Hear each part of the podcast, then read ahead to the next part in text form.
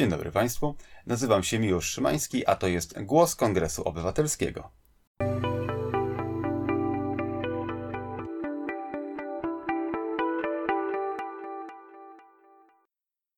Moim gościem jest dziś pani profesor Anna Cegieła, przewodnicząca Komisji Etyki Komunikacji Polskiej Akademii Umiejętności, a także profesor na Wydziale Polonistyki Uniwersytetu Warszawskiego. Dzień dobry. Dzień dobry. Kanwą naszej dzisiejszej rozmowy będą dwa teksty, które popełniła Pani dla Kongresu Obywatelskiego, mianowicie Język tworzy wspólnotę, a także drugi Jaka polszczyzna, taka wspólnota Polaków. Chciałbym dzisiaj z Panią profesor porozmawiać o tym, jak język wpływa na to, w jaki sposób myślimy i jak, zmieniając ten język, możemy sprawić, że przywrócimy jakąkolwiek wspólnotę w naszym bardzo, ale to bardzo podzielonym kraju. I chciałbym zacząć od tego, jakie są największe problemy w tej chwili w tym, żebyśmy my, my Polacy po różnych stronach barykady tej czy innej, byli w stanie się porozumieć. Przede wszystkim trzeba by zobaczyć y, język jako właśnie y, to narzędzie, ten instrument, który wspólnotę buduje. Czyli myśleć o tym, że rozmawiam z drugim człowiekiem, mniej więcej takim jak ja, to znaczy człowiekiem, któremu, który też ma godność, który ma swój własny sposób myślenia, do którego ma prawo. Człowiekiem, który być może ma dobre intencje, i nie myśleć o tym człowieku jako o wrogu. W konkurencji politycznej zapomniano, że człowiek z innej grupy, z innej partii też prawdopodobnie chce zrobić coś dobrego.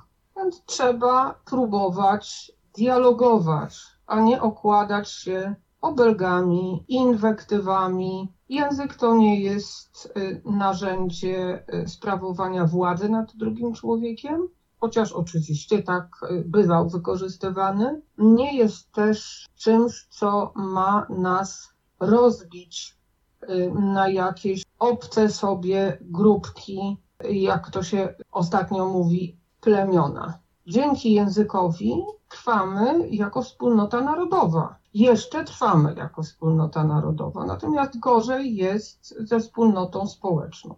Problem stary. Już Norwid pisał, że naród wielki, Polacy to naród wielki, ale społeczeństwo żadne. I bardzo to smutna konstatacja, bo minęło już e, parę lat, tak? I, i niestety coraz częściej znajdujemy się w takich okolicznościach, których można to za Norwidem powtórzyć. Jest to bardzo przykre. Obwiniamy się, obwiniamy się nawzajem, czyli zwolennicy jednej grupy politycznej obwiniają tych, którzy należą do drugiej, ci z drugiej grupy mówią, jacy źli są z tej pierwszej i z tego nic nie wynika. Powinno się rozmawiać merytorycznie co lepszego możecie zrobić od nas? Macie dobry pomysł, to my go zaakceptujemy. Tymczasem nie ma w ogóle prób porozumiewania się. Ja nie zauważyłam, od ładnych paru lat y, to obserwuję i nie zauważyłam, żeby były propozycje współdziałania z jakiejkolwiek strony. Y, na ogół są deklaracje tego typu, że jak my, jak my obejmiemy władzę, to was ukażemy, a wy jesteście zdrajcami. Czyli to taka rozmowa, przepraszam, podwórkowa bardziej niż rozmowa poważnych ludzi, którzy powinni decydować o losach naszego kraju. Więc y, przede wszystkim trzeba zapomnieć, że ten po drugiej stronie jest wrogiem. Bo nie jest. Trzeba go traktować inaczej. Nie musi się w nim widzieć od razu przyjaciela, ale trzeba przestać konstruować tego rozmówcę z drugiej strony barykady jak wroga. Nie myśleć o tym, jak go zmarginalizować. Myśleć o tym, jak go włączyć w nasze działania. I to odniosłabym do wszystkich ugrupowań, nie do opozycji tylko, nie do strony rządzącej, tylko do wszystkich. Trzeba trochę zmienić sposób myślenia. Właśnie, bo w naszej tak zwanej debacie publicznej zasadniczo dominuje język dosyć agresywny. Każdy, kto się ze mną nie zgadza, jest głupi, albo jest zdrajcą, albo jest zaprzedany cudzym interesom, albo też najzwyczajniej w świecie dał się komuś innemu zmanipulować. My od jakiegoś czasu jako społeczeństwo przestaliśmy traktować siebie jako partnerów do rozmowy i przestaliśmy zakładać, że ta druga osoba też może chcieć dobrze, tylko inaczej, inną drogą do tego dobrze dojść tej chwili w języku debaty publicznej, znowu w cudzysłowie debaty, bo to z debatą już ma chyba niewiele wspólnego, dominuje tak naprawdę słowna przemoc. Przy czym jesteśmy wychowani w takim myśleniu, że przecież słowem nie można nikogo zranić w sensie dosłownym, więc ta słowna przemoc to jest taki trochę wymysł. Niestety wydaje mi się, że od słownej przemocy się tylko i wyłącznie zaczyna. Potem można dojść do tego gorszego rodzaju przemocy. Zastanawiam się nad tym, w jaki sposób moglibyśmy złagodzić tenże język. Znaczy, najpierw musielibyśmy tego chcieć, i to jest chyba najsmutniejsze, że my już chyba nawet nie chcemy. Natomiast w jaki sposób moglibyśmy zmniejszyć temperaturę tego sporu? W jaki sposób musielibyśmy zmienić nasz język, żeby zacząć myśleć o tym drugim, obcym, jako o kimś, kto też może chcieć dobrze? To jest rzecz bardzo trudna. Nie wiem, czy należy zacząć od języka, czy może należy zacząć od organizacji spotkań telewizyjnych, od czegoś, co pozwoliłoby inaczej rozmawiać na innych zasadach. Większość audycji telewizyjnych ma jeden format. Sadzamy przy stoliku ludzi z innych ugrupowań, oni mają być reprezentantami, zadaje im się pytanie, no i wszyscy patrzą, jak rozmówcy rzucają się na siebie i y, odnoszą się krytycznie do tego, co powiedział ktoś przeciwko. Czyli daje się okazję do tego, żeby wyłączyć wyłącznie do tego, żeby skrytykować przeciwnika politycznego w tej rozmowie. Tej rozmowy właściwie nie ma, to jest krytyka. Chciałam zobaczyć, co się dzieje, włączyłam, był jeden wrzask. Mówili wszyscy, łącznie z prowadzącym, krzycząc na siebie, no więc wyłączyłam to, bo, bo kłótni oglądać nie lubię. To, to przykry widok, jak się Polacy kłócą. Myślę, że sporo zależy od ludzi mediów mogliby wymyślić po prostu inny format audytu.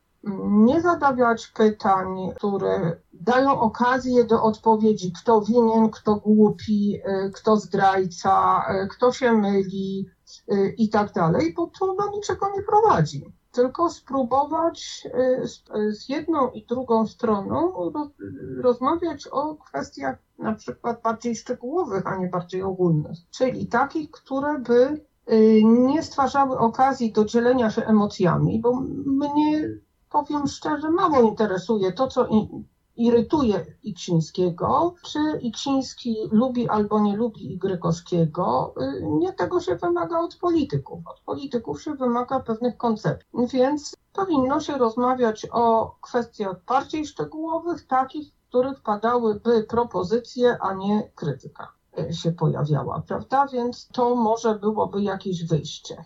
Y, muszę panu powiedzieć, że y, myśmy, to znaczy ci, którzy się troszkę zajmują etyką komunikacji, dla których komunikacja, język są ważne, zorganizowali kiedyś w Senacie taką konferencję o y, etyce komunikacji. No, łudziliśmy się, że da się politykom pewne rzeczy pokazać, przekonać ich do tego, żeby debata publiczna stała się bardziej kulturalna, żeby język parlamentarny był parlamentarny, żeby tam nie padały słowa będziesz pan wisiał na przykład. I złudzenia nasze prysły, bo y, przyszło kilka osób, mm, naprawdę tylko kilka osób z Senatu. Potem miało być to oglądane, bo konferencja została nagrana.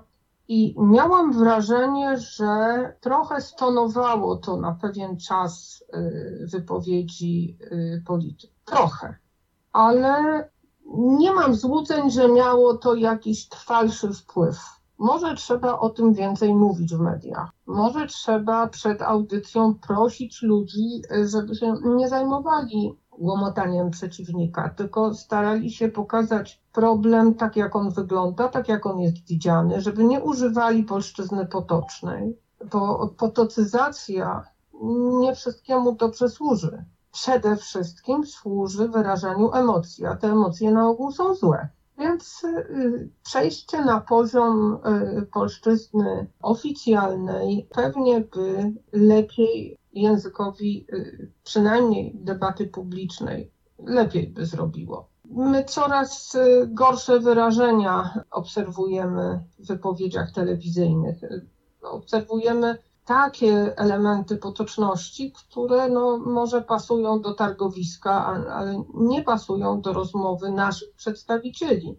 Mnie jest chwilami wstyd, że tacy ludzie nas reprezentują w Sejmie i że tacy ludzie pojawiają się w przestrzeni publicznej, no, że w przestrzeni publicznej pojawia się kłamstwo, czyli każdy środek dobry, żeby coś dla siebie zyskać.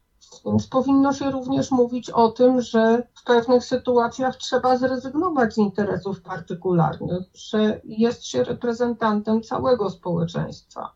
No, nie wiem, czy, y, czy da radę przekonać y, ludzi którym chyba nie zależy wcale na tym, żeby ta komunikacja się poprawiła. Nie wiem. Jest to rzecz bardzo trudna. Na pewno dobra edukacja mogłaby coś zmienić, bo rzeczywiście obserwuje się, że, że młodzież krytycznie do wypowiedzi nieparlamentarnych się odnosi. Studenci zupełnie inaczej mówią o polityce tłumaczyć ludziom, że polityk, który wrzeszczy, obraża, którego środkiem przekonywania jest, są inwektywy zamiast argumentów, staje się niewiarygodny. Więc pewnie trzeba mówić i pisać o wiarygodności y, wypowiedzi, o relacji y, różnych wypowiedzi do prawdy, mówić o skutkach takiego zjawiska, kiedy moja interpretacja zastępuje relacje o faktach. No a poza tym, wie pan, no, myśmy się chyba zgubili jeszcze w jednej rzeczy. No, nie powinno się dopuszczać do głosu ważnych y, problemach politycznych każdego celebryty. Oni nie są od tego, oni się nie znają na tym i y, ich y, wypowiedzi emocjonalne, pełne wulgaryzmów też debacie nie służą. Nie myślę tutaj o działalności, y, powiedzmy, wybitnych aktorów. Myślę o celebrytach. Od polityki są politycy.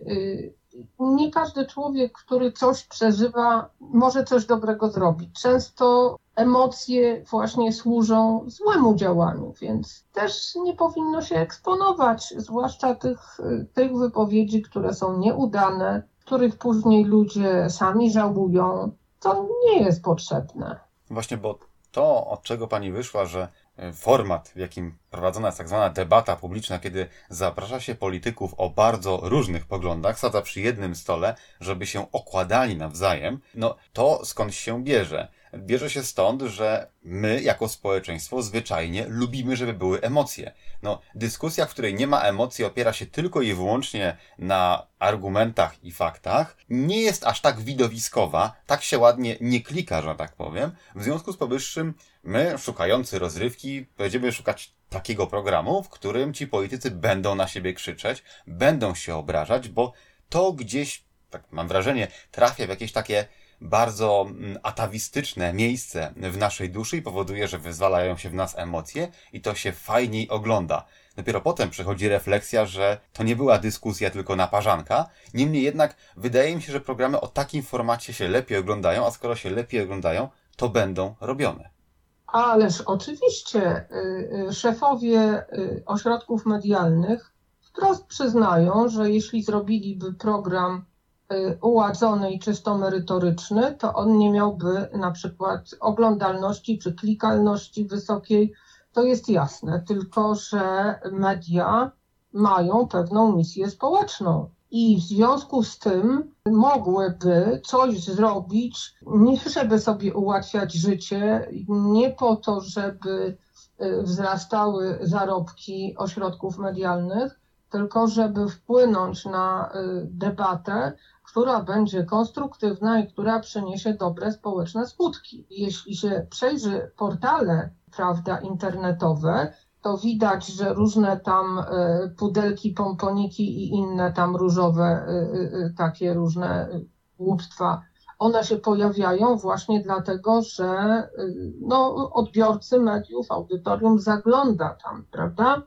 Gdyby nie zaglądało, to nie byłoby ich do tych ważnych y, portalach, tych, które y, o czymś tam decydują, prawda? Bo mamy ośrodki medialne takie, które mają duży wpływ na ludzi i takie, które mają mniejszy wpływ na ludzi. I tu jest też rzecz charakterystyczna. Nie wiem, czy pan zwrócił na nią uwagę, ale ja teraz zajmuję się poszukiwaniem etycznego dyskursu politycznego. Nie dlatego, że chcę znaleźć grupę polityczną, która by mi odpowiadała, tylko chcę sprawdzić, czy się da rozmawiać inaczej, czy dyskurs polityczny może w ogóle y, wyglądać inaczej. I mogę powiedzieć tyle, że ludziom się wydaje, że w Polsce są w ogóle tylko dwie strony sporu politycznego, prawda? Czyli no, to jest przejaw widzenia świata w wersji y, zero-jedynkowej, czarny i biały. No, co jest bez sensu, bo takiego świata nie ma, ale myśleć o tym, że na scenie politycznej jest y, wyłącznie y, PiS i antyPiS, nie można. No, to, to jest trochę bezsensowne. Y, no więc chcę powiedzieć, że po obu stronach tego sporu, czyli po tej stronie, którą w uproszczeniu nazywa się lewą i po tej, którą się nazywa prawą, istnieje bardzo wiele sensownych wypowiedzi, tylko one nie są nagłośnione. Po lewej stronie wskazałabym na przykład przegląd socjalistyczny, bardzo y, przyzwoity ośrodek medialny. Po drugiej stronie innym językiem, zupełnie innym językiem niż ten y, język głównego nurtu y, mówią i członkowie klubu Jagiellońskiego i republikanie.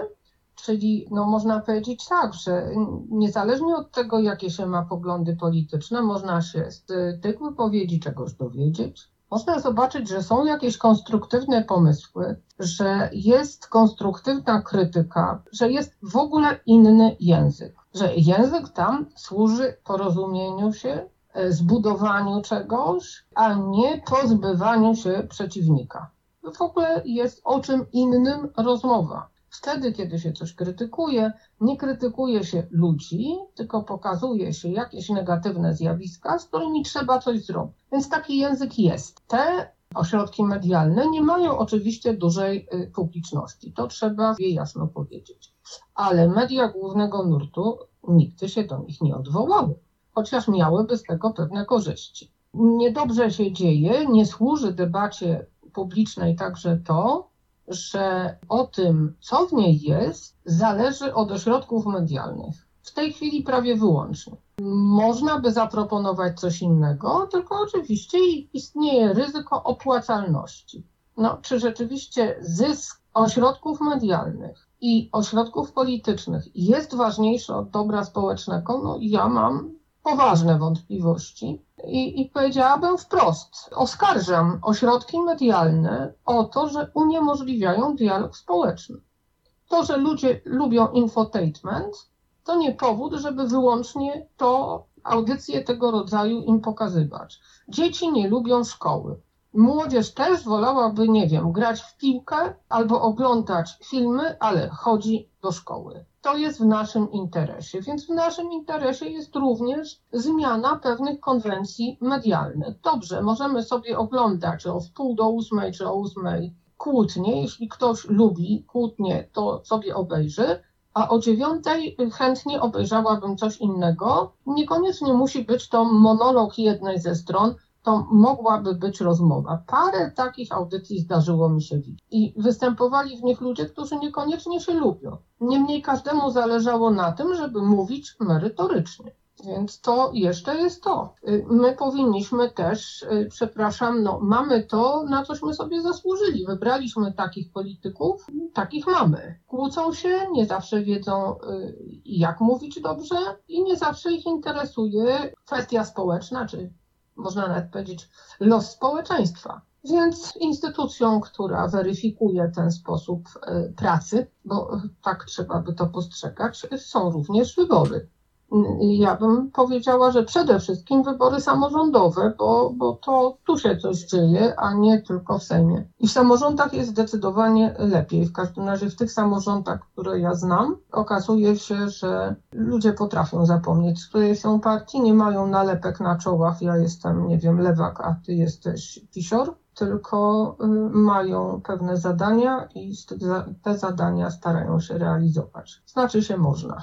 No właśnie, a poza tym, że mamy w mediach ten przekaz, który jest kierowany do nas, no to mamy także media społecznościowe, w których przekaz idzie w dwie strony. Ja przyglądając się albo nawet uczestnicząc czasami w dyskusjach w internecie, na różnych mediach społecznościowych, zauważyłem, że najczęstszym przypadkiem jest to, że ktoś powtarza rzeczy, które już gdzieś wcześniej usłyszał. Z reguły na przykład właśnie w telewizji. Dlatego też znów, nawet na tym najniższym poziomie, kiedy ja z kimś bezpośrednio, na przykład w komentarzach staram się dyskutować, dostaję w odpowiedzi, często dosyć, rzeczy, które już ktoś przygotował i teraz są już tylko i wyłącznie kserowane. Zauważyłem tak, też, tak. że przekleństwem mediów społecznościowych jest to, że absolutnie każdy może w nich napisać każdą głupotę i ta dyskusja tak naprawdę nie jest w żaden sposób moderowana, bo każdy może napisać wszystko. Zdarza się też bardzo często, że ktoś napisze coś, bo był w emocjach, a potem sam już by tego drugi raz nie zrobił. Niemniej jednak ta nienawiść poszła w świat i dalej krąży. Z jednej strony jesteśmy kształtowani przez to, co oglądamy w mediach głównego nurtu, nazwijmy to, ale z drugiej strony zatracamy, mam wrażenie, mam wrażenie, że zatracamy taką potrzebę samoograniczania się w tym rozsiewaniu złych emocji. E, o tak, tak, kopiujemy, kalkujemy, bo nam się wydaje coś trafne e, i głównie e, kopiujemy, może nie będę używać formy my, bo, bo ja tego nie robię i pan zapewne też nie, nie wszyscy, ale spora część ludzi kopiuje y, cudze wypowiedzi, bo takie im się wydają genialne.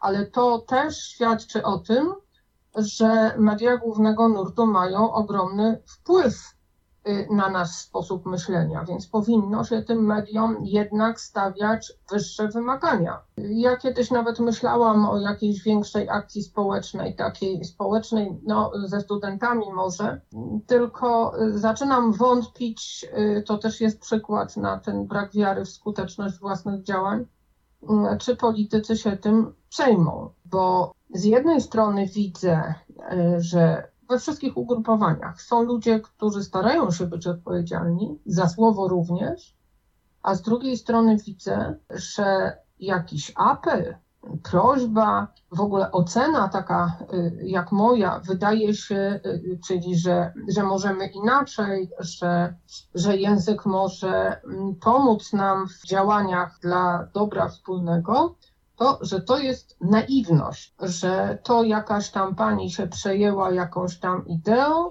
i y, naiwnie wymaga od polityków y, innej rozmowy, a polityka to przecież y, walka. Polityka to wojna. To tylko wszyscy widzą, że ta wojna to również odbywa się w sposób teatralny.